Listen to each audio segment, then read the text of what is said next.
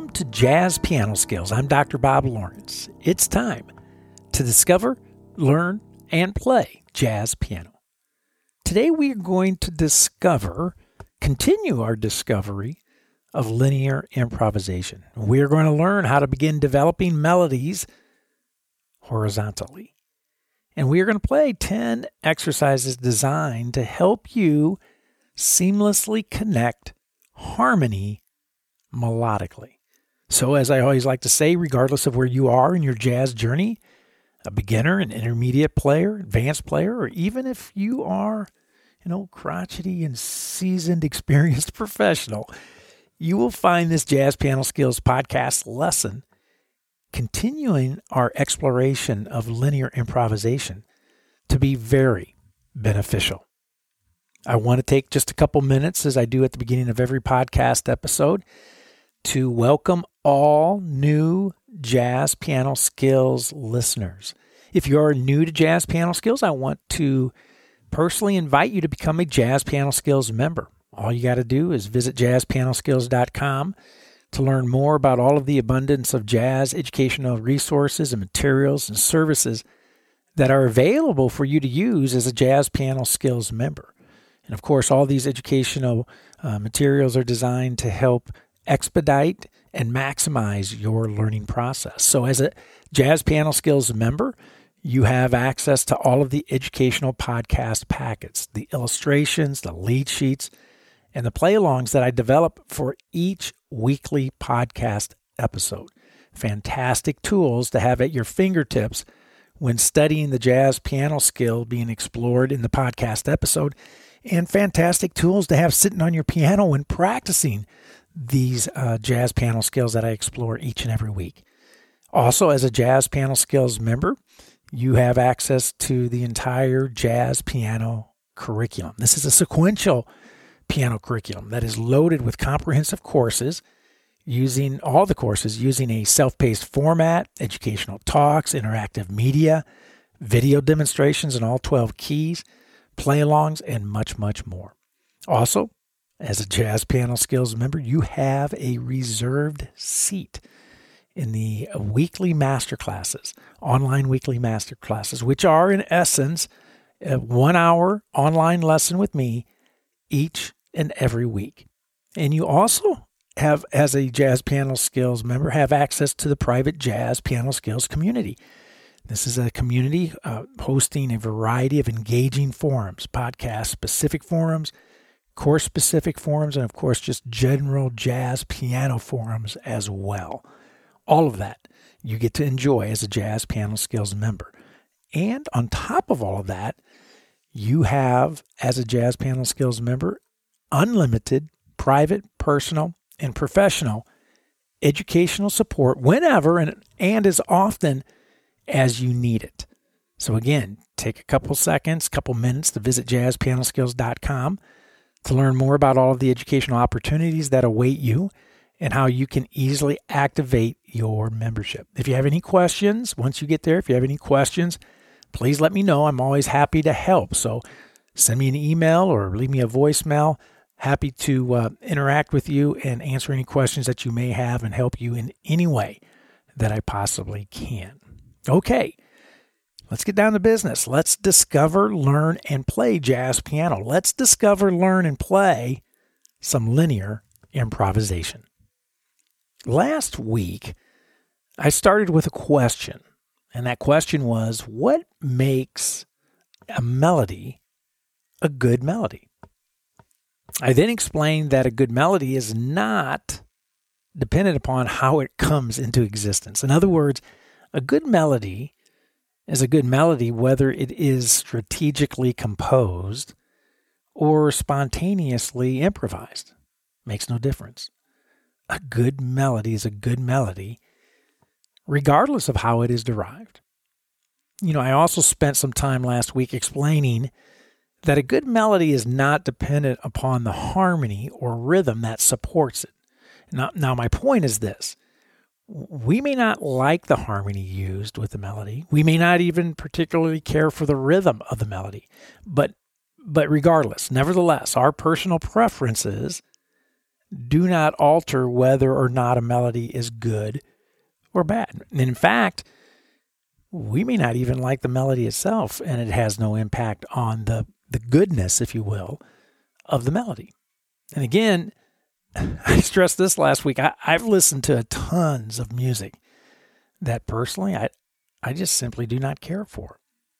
And, and, and, and that goes for jazz, right? I've, I've listened to different styles of jazz that I just personally do not care for. But I have to openly admit, if I'm being honest, that even though I may not care for it, it's still musically very, very good. So we determined last week that if the way a melody comes into existence, whether it is composed or improvised, if it makes no difference and does not determine the goodness of the melody, and it, and if the harmony and the rhythm do not determine the goodness of the melody, then then what makes a melody a good melody? Well, the answer is this. A good melody is a good melody because it has good linear narrative. It seamlessly flows across bar lines and through the harmony that supports it.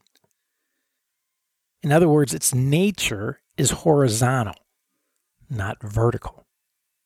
Now, in, in my 30 plus years of studying and teaching jazz piano, which I do not like to bring up because it reminds me that I am now considered old. In fact, just the other day, I got a free cup of coffee at a local diner here in Dallas because I'm now a senior. But hey, that's that's another whole topic we can discuss at another time. at another time. So forgive me, uh, forgive me for getting off track here, but let, let's get back to jazz piano and linear melodies.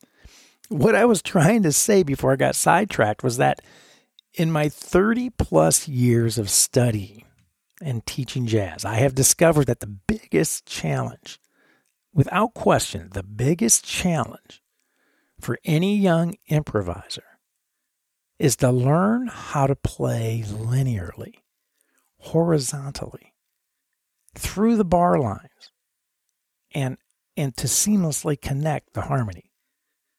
So let, let me give you an example of what I'm talking about. Young improvisers play vertically. They, they are confronted with a chord, and then they react by playing something to go along with that chord typically a few chord tones. Then they take a breath and they move on to the next measure where they are confronted with another chord. And then they play a few more notes that are typically chord tone. So it ends up sounding something like this. Now, what I'm going to play, I'm going to play two chords a B flat major seventh for a measure, followed by a B dominant seventh for a measure you're going to hear me think in each measure, and you are going to hear me breathe between each measure. Now, th- this is vertical playing, vertical improvisation. So here we go. I'm going, I'm going to do my best here to really exaggerate this and make this obvious. Okay, so here we go. Check this out. Take a listen. I think you're going to get it. Here we go.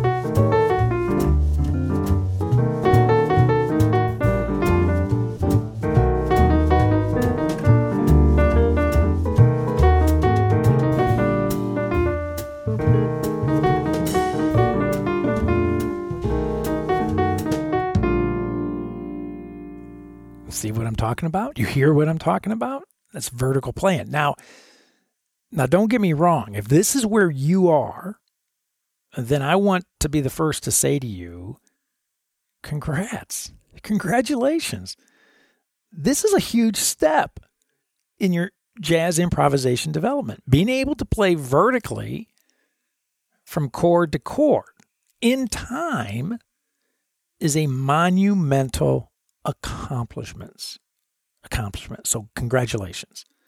This is not a bad thing at all. So if if you are thinking this is how I sound when improvising, then I am thrilled for you because you have accomplished the very first and essential step for developing jazz improvisation skills. So, how does one then begin transitioning from vertical improvisation that you just heard to more of a horizontal or linear improvisation? Well, if you want to become comfortable with creating and playing linear lines, then you have to begin practicing linear lines. right? Now, I know it sounds so stinking obvious, but it's not, right? Just an FYI, we always, we always make things much more complicated than they really are, especially when it comes to developing our musical skills. We all do it. Now, if you want to get good at playing melodic ideas that cross over the bar line and seamlessly connect the harmony, then you should practice exercises that cross over the bar line and seamlessly connect the harmony. Duh. Right? Guess what we did last week?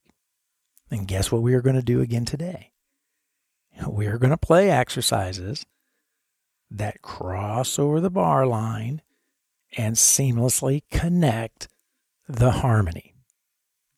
Now, the idea with each of the exercises that I presented last week and that I'm presenting today is that we want to completely fill two measures of music. No break in our melodic idea. Two measures or eight beats of music must be filled. Whether we use quarter notes or eighth notes, quite honestly, makes no difference. The objective is that we must fill two entire measures of music. We want to create a two measure phrase that plays something on each of the eight beats and ends on count one of the third measure. Right? We do not want any space, no rest. And why? Because our objective is to get used to the sound, the sensation, the feel of what it is like to play a melodic idea that stretches over two entire measures. Linear playing.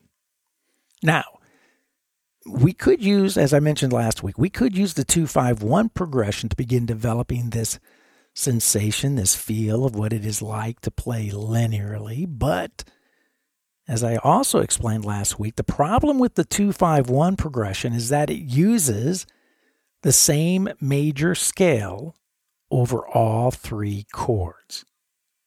And as I explained last week, this is a blessing and a curse. It's a blessing because you can begin to get a feel for, you can begin hearing what it is like to play linearly because only one scale is needed to play through all three chords kind of sim- simplifies the process. It's a blessing. It's a curse, however, because you can easily and accurately assess your ability to play linearly because you are not forced to change your melodic line, your scale or your arpeggio to coincide with various harmonic demands. Right? You're you're not confronted with a harmonic shape, a chord that points you to a different key. And this is precisely what we did last week, and it's what we're going to do again today. We are going to explore two different sounds that point us to two different keys, two different scales.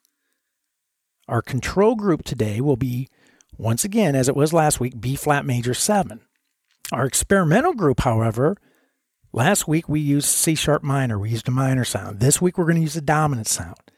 It's going to be B7, which of course points us to the key of E major. B7 is the five chord of the key of E. It'd be like the Mixolydian mode for all you academic folks. So we're going to be dealing with the key, the scale of B flat major, and the key, the scale of E major. Very different keys, very different scales indeed. Of course, you can swap out the B7 when you're practicing this week. You can swap out the B7 with other dominant chords, such as D flat 7 or E flat 7, E7, F sharp 7, A flat 7, all of which are going to point you to different keys. But for today, I will be using the harmonic pair of B flat major 7 and B dominant 7 so that once again, you can hear how I approach practicing linear improvisation. Your job, of course, will be to take what you learned today and begin applying the approach to various major dominant dominant harmonic pairs. So the educational agenda for today is as follows. Number one, I am going to present 10 exercises designed to help you to begin developing linear improvisation, to help you seamlessly connect harmony melodically. Number two, each exercise will focus on helping you successfully transition from two unrelated sounds, one sound being major one sound being dominant, and both those sounds belonging to very different keys. Number three, each exercise will focus on developing linear improvisation techniques using ascending and descending arpeggio and scale motion. Arpeggios using inverted, various inverted shapes and scale motion using various entry points, such as the root, the third, the fifth, and the seventh. Number four, I will be using one harmonic pair today for each exercise B flat major 7 and B dominant 7. And number five, I will be playing all demonstrations today, all exercises, as I did last week, using a tempo of 140, which is pretty snappy, I must admit, but I'm doing it for the sake of time. I always encourage you slower tempos in the beginning, right? 60, 70, 80. Slower tempos are always recommended. If you are a Jazz Piano Skills member, I want you to take a few minutes right now, hit the pause button, take a few minutes right now to download and print the podcast packets for this episode, the illustrations and the lead sheets. You have access to these podcast pa- well you have access to all of the podcast packets for every episode. And of course you should be using them when listening to this podcast. And of course you should be using them when practicing so if you you are listening to this podcast on any of the popular podcast directories such as apple and amazon google spotify uh, pandora iheartradio so on and so on then be sure to go to jazzpianoskillspodcast.com to download your podcast packets, and you'll find the active download links within the show notes. Okay? One final but extremely important note that I take the time to mention every week. If you are thinking that linear improvisation, the linear improvisation that we are about to discover, learn, and play today is in some ways, or even if you feel that it is all the way over your head, then I would say to you, okay, so what? Continue to listen, continue to grow your jazz piano skills intellectually by listening, listening to this podcast episode. Because the fact is this all skills are over our heads when first introduced. And that is precisely why the first step forward with any new jazz piano skill is to just simply listen. You've heard me say this a million times that all musical growth begins upstairs, conceptually, mentally, before it can come out downstairs physically in your hands.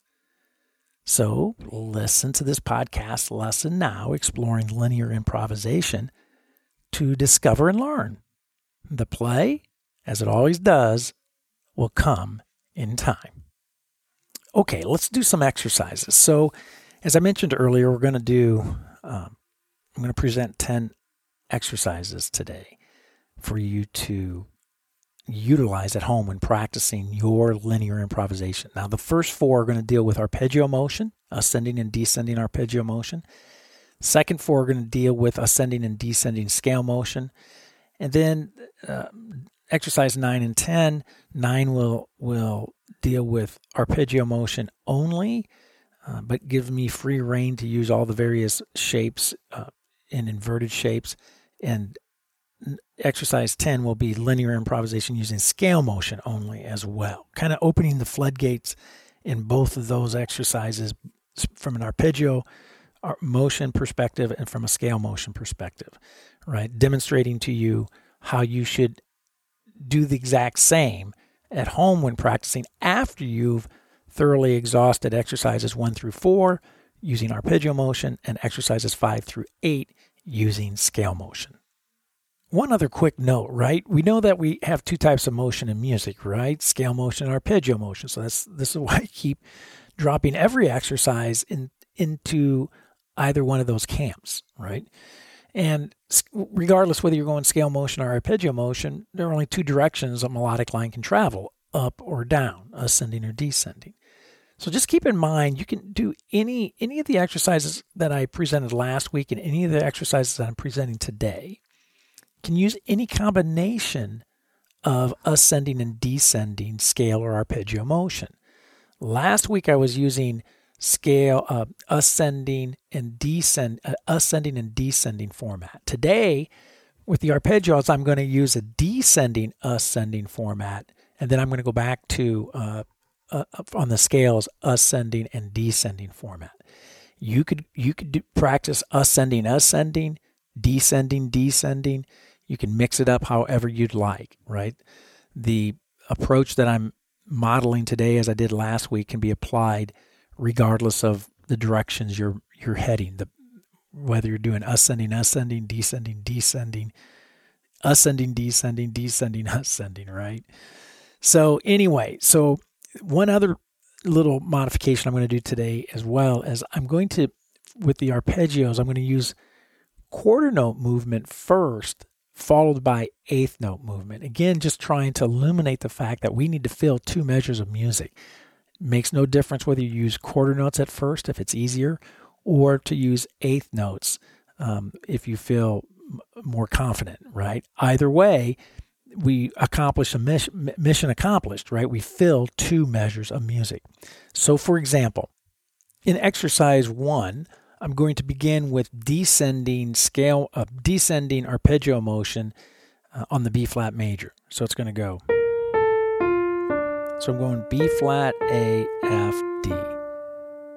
Then I'm going to ascend using quarter notes through the B7 sound. D sharp, F sharp, A, B, and then resolve it to my B flat back on count one of measure three. So measure one, descending B flat major, measure two, ascending B7 or B dominant, resolving it to count one of measure three on the B flat for B flat major. So it sounds like this.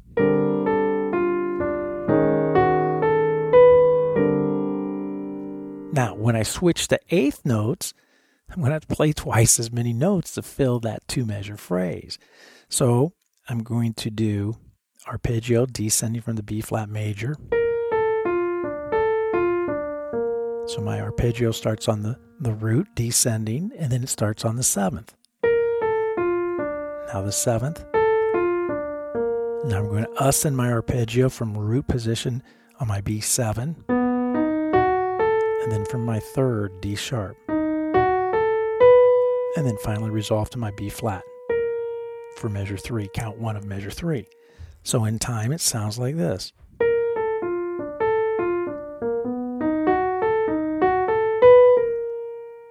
A melodic line that fills the entire two measures. So let's bring the ensemble in. You'll get an idea how I'm going to format the format that I'm going to use with my descending, ascending arpeggio motion, not only for this exercise one, but for also exercise two, three, and four. So let's bring the ensemble in, let's check it out and see what we think. Here we go.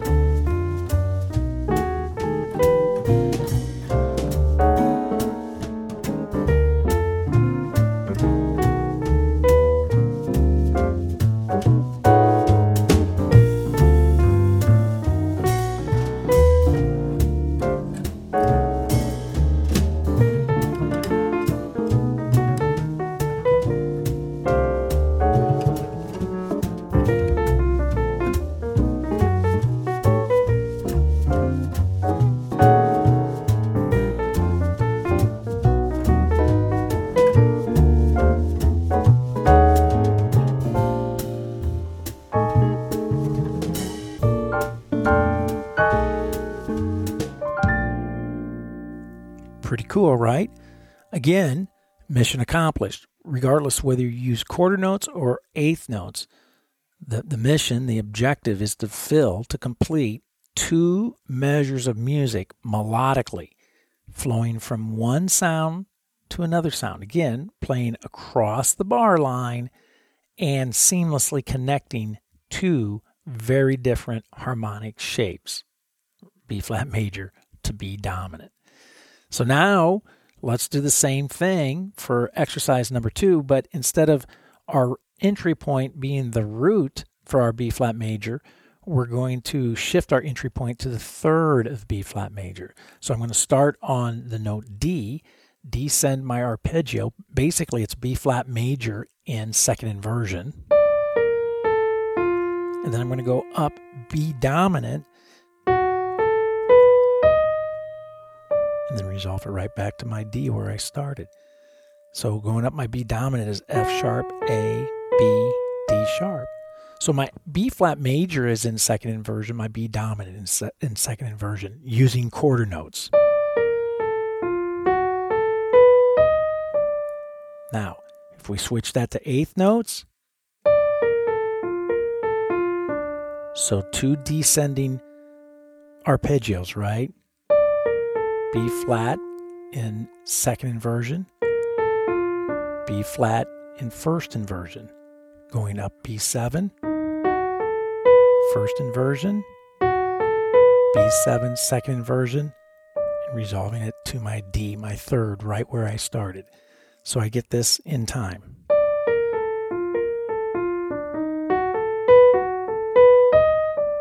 Nice. Again, filling two entire measures of music, linear playing across the bar line through two harmony, very different harmonic shapes, seamlessly connecting them. So let's bring the ensemble in. Let's check it out, see what we think. Here we go.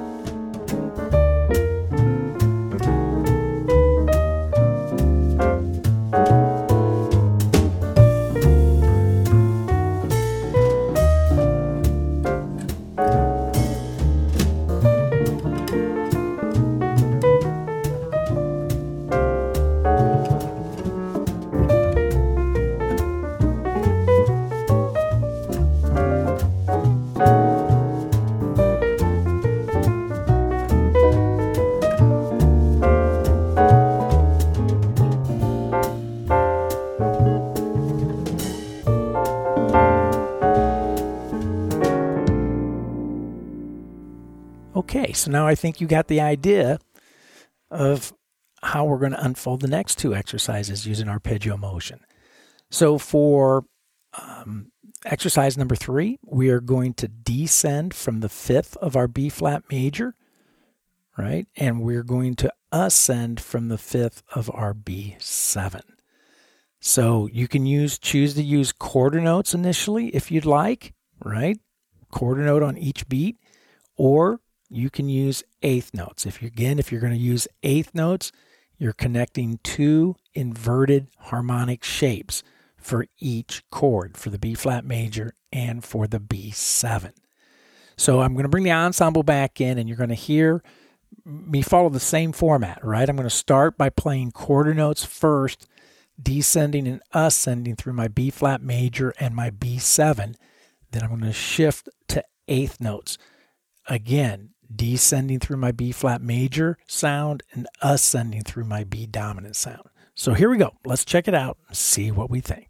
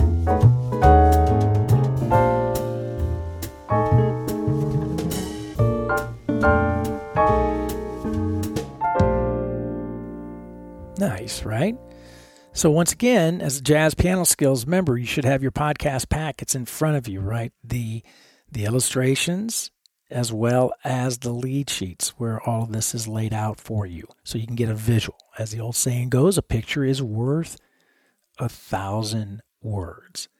So now for our last arpeggio exercise, exercise number 4.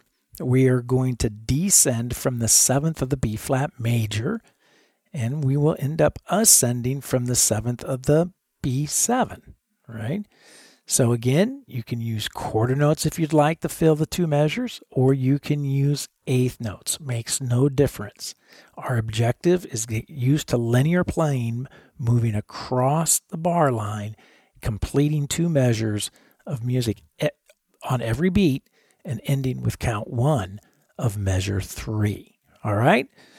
So, once again, let's bring the ensemble in. Let's check this out and see what we think. Here we go.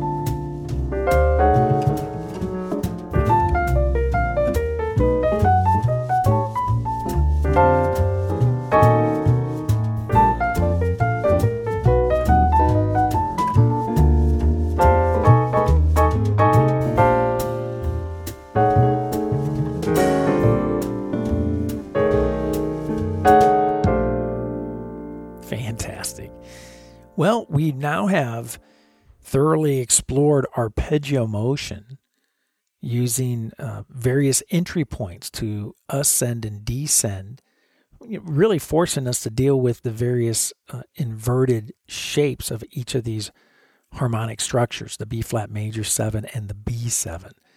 So now it's time to turn our attention to scale motion. And I'm going to uh, use ascending descending motion for exercises five, six, seven, and eight. So the B flat major is going to use ascending scale motion. The B7 is always going to use descending scale motion. And again, you can mix and match this however you wish when practicing. In fact, I encourage you to do just that. Use various combinations of ascending and descending motion. Okay.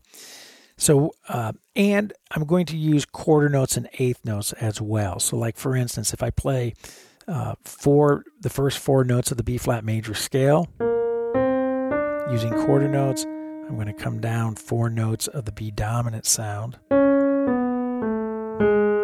and then resolve it to, back to my B flat major. If I use eighth notes, going all the way up and then coming down my B dominant sound. Resolving it to count one of measure three back to my B flat. You'll hear it. You'll hear exactly how this process is going to work with my exploration of ascending and descending scale motion through the B flat major and B7 sounds. So let's bring the ensemble in, let's check it out and see what we think. Here we go.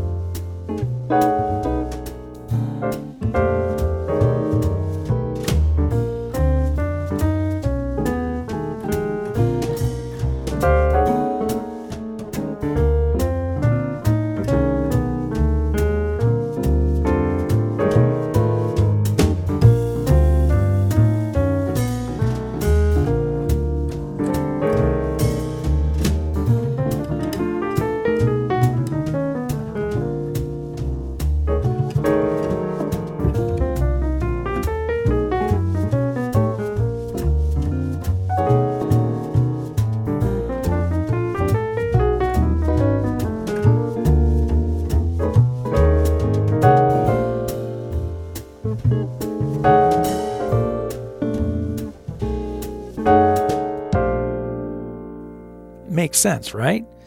What a great way to practice. So now we're just going to shift to a different entry point. So I'm going to start on my uh, B flat major scale. I'm going to start on the third of the sound, so it's going to be on the note D. And if I use quarter notes, I'm going to use four quarter notes going up, shift to my B7 sound coming down, and then resolving it back to my B flat major sound on count one of measure three. If I use eighth notes,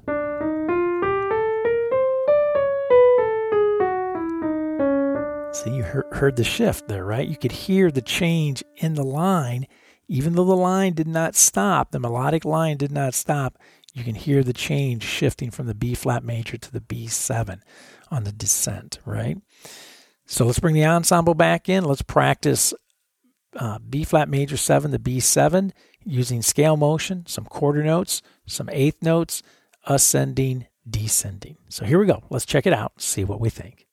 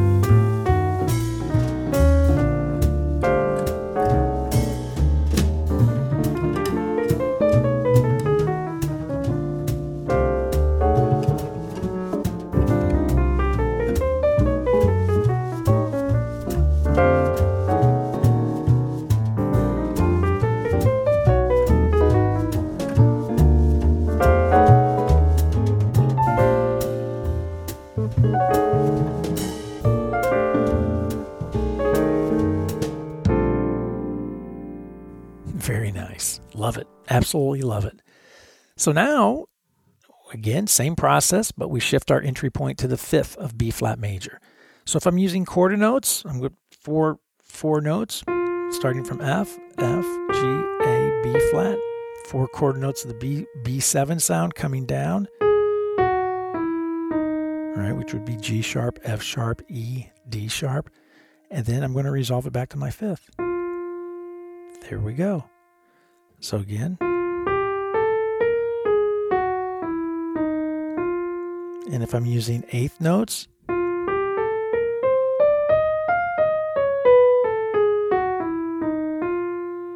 wow, love it. So same process, same format, just a different entry point. So let's bring the ensemble back in. Let's explore B flat major 7, B7, using ascending, descending scale motion entry point being the fifth of our B flat major sound. So here we go. Let's check it out, see what we think.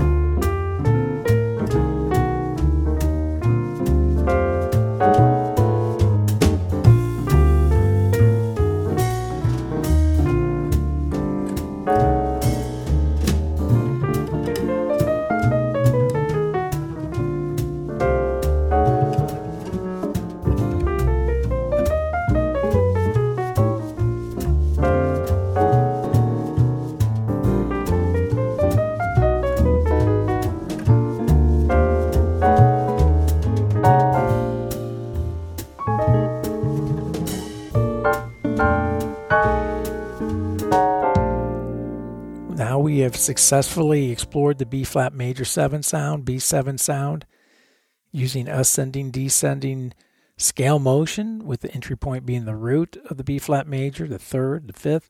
One left to do. Let's do the seventh. So four quarter notes ascending from the seventh, four chord notes descending from actually the second of B7, and then resolving it back to the seventh. If I do eighth notes,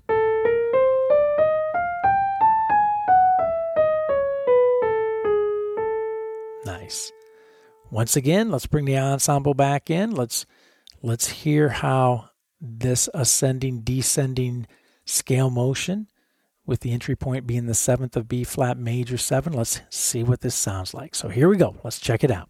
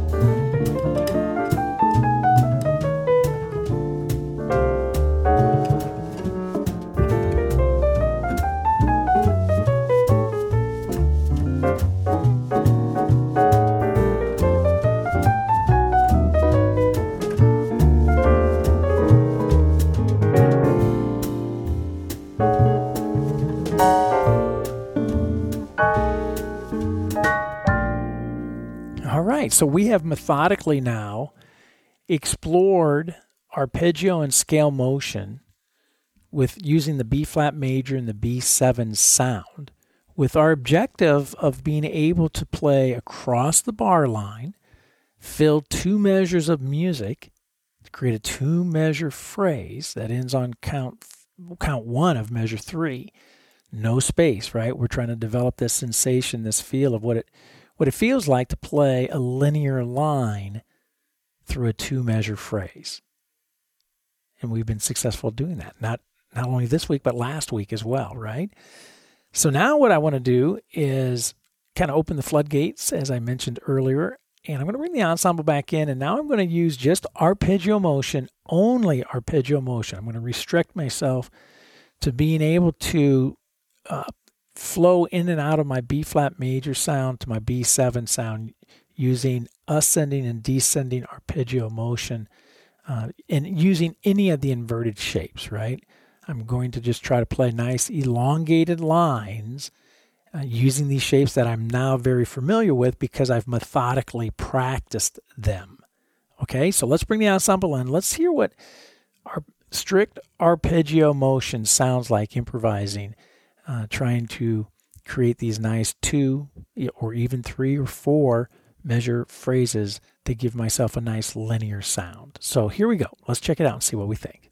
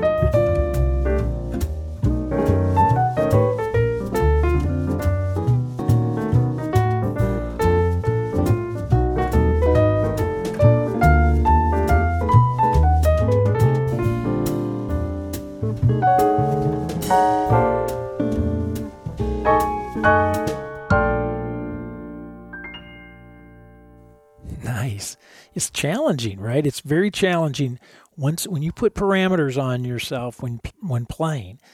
Saying, look, I'm just going to use all arpeggio motion, no scale motion, no chromaticism, no neighboring tones, no encircling target notes, strictly using arpeggio motion. It's challenging, but I think this is how you sharpen your creative skills as well. So I want to do the same thing now, open the floodgates again, but this time restrict myself to using only scale motion as I cross over bar lines and I seamlessly connect my B flat major to my B7 sound. So here we go.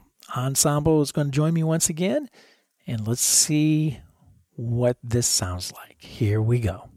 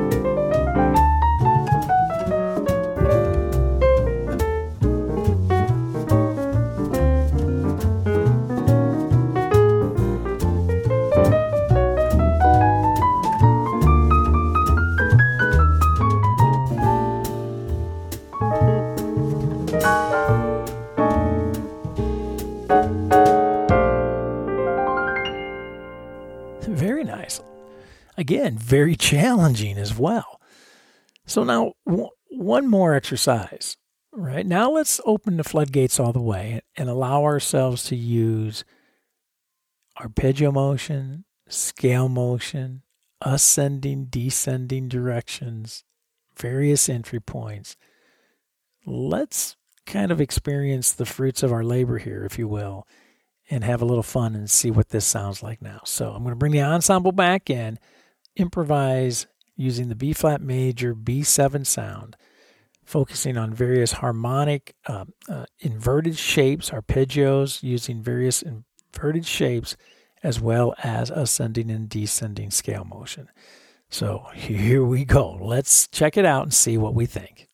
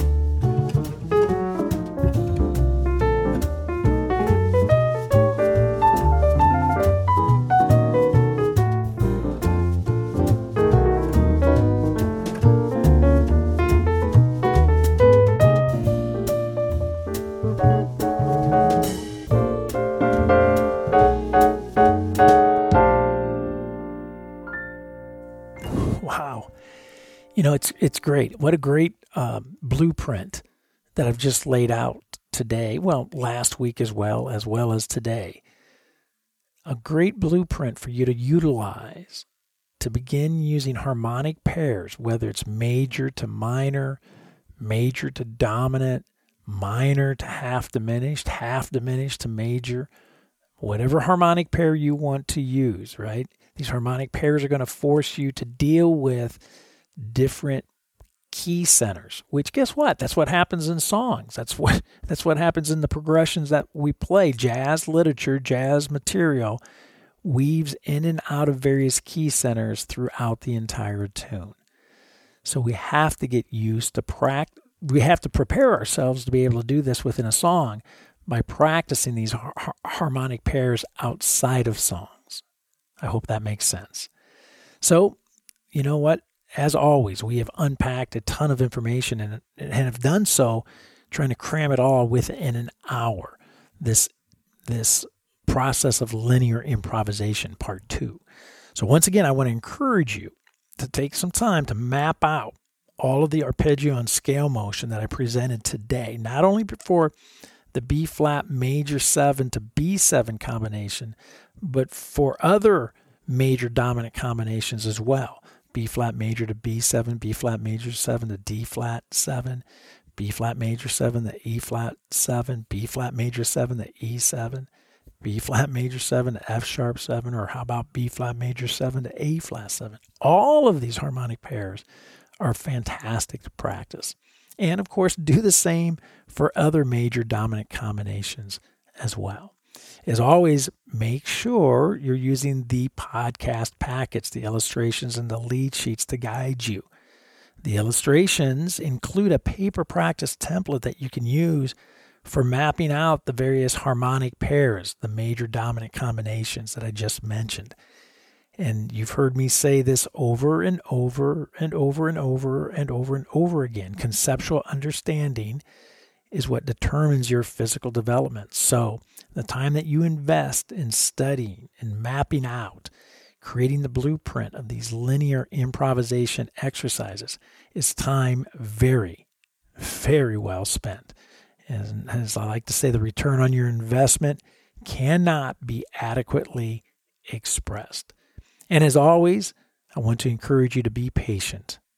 Right? Most of us have a hard time with this because we want to improve in leaps and bounds. But developing mature improvisational skills takes time, and practicing linear improvisation using harmonic pairs takes a great deal of discipline and but yet it is an essential component of the the entire process of developing your improvisational skills. So begin structuring your Uh, structuring your improvisational development after the playing demonstrations that I've modeled for you last week as well as today.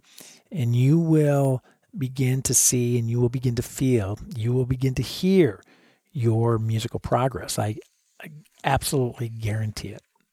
Well I hope you have found this Jazz Piano Skills podcast lesson, Exploring Linear Improvisation, Part 2, to be insightful and, of course, to be very beneficial. Now, don't forget, if you are a Jazz Piano Skills member, I will see you online Thursday evening at the Jazz Piano Skills Masterclass, 8 p.m. Central Time, to discuss this podcast episode lesson, Exploring Linear Improvisation, in greater detail and to answer any question that you may have about the study of jazz in general. And again, as a Jazz Piano Skills member, be sure to use those educational podcast packets, the illustrations, the lead sheets, and the play alongs that I uh, provide for you as well. And also, be sure to use the Jazz Piano Skills curriculum, the courses, the sequential courses to maximize your musical growth. And likewise, be sure that you are an active participant in the jazz piano skills community. Get involved, contribute to the various forums, and most importantly, make some new jazz piano friends. Always a great thing to do. Now, you can always reach me by phone, 972 380 8050, my extension 211 by email, Dr. Lawrence, Dr. Lawrence at jazzpianoskills.com, or by SpeakPipe, a handy little widget that is found throughout the Jazz Piano Skills website. Well, there is my cue. That's it for now. And until next week, enjoy studying and playing and developing linear improvisation. Enjoy the journey. And most of all, have fun as you discover learn, and play jazz piano.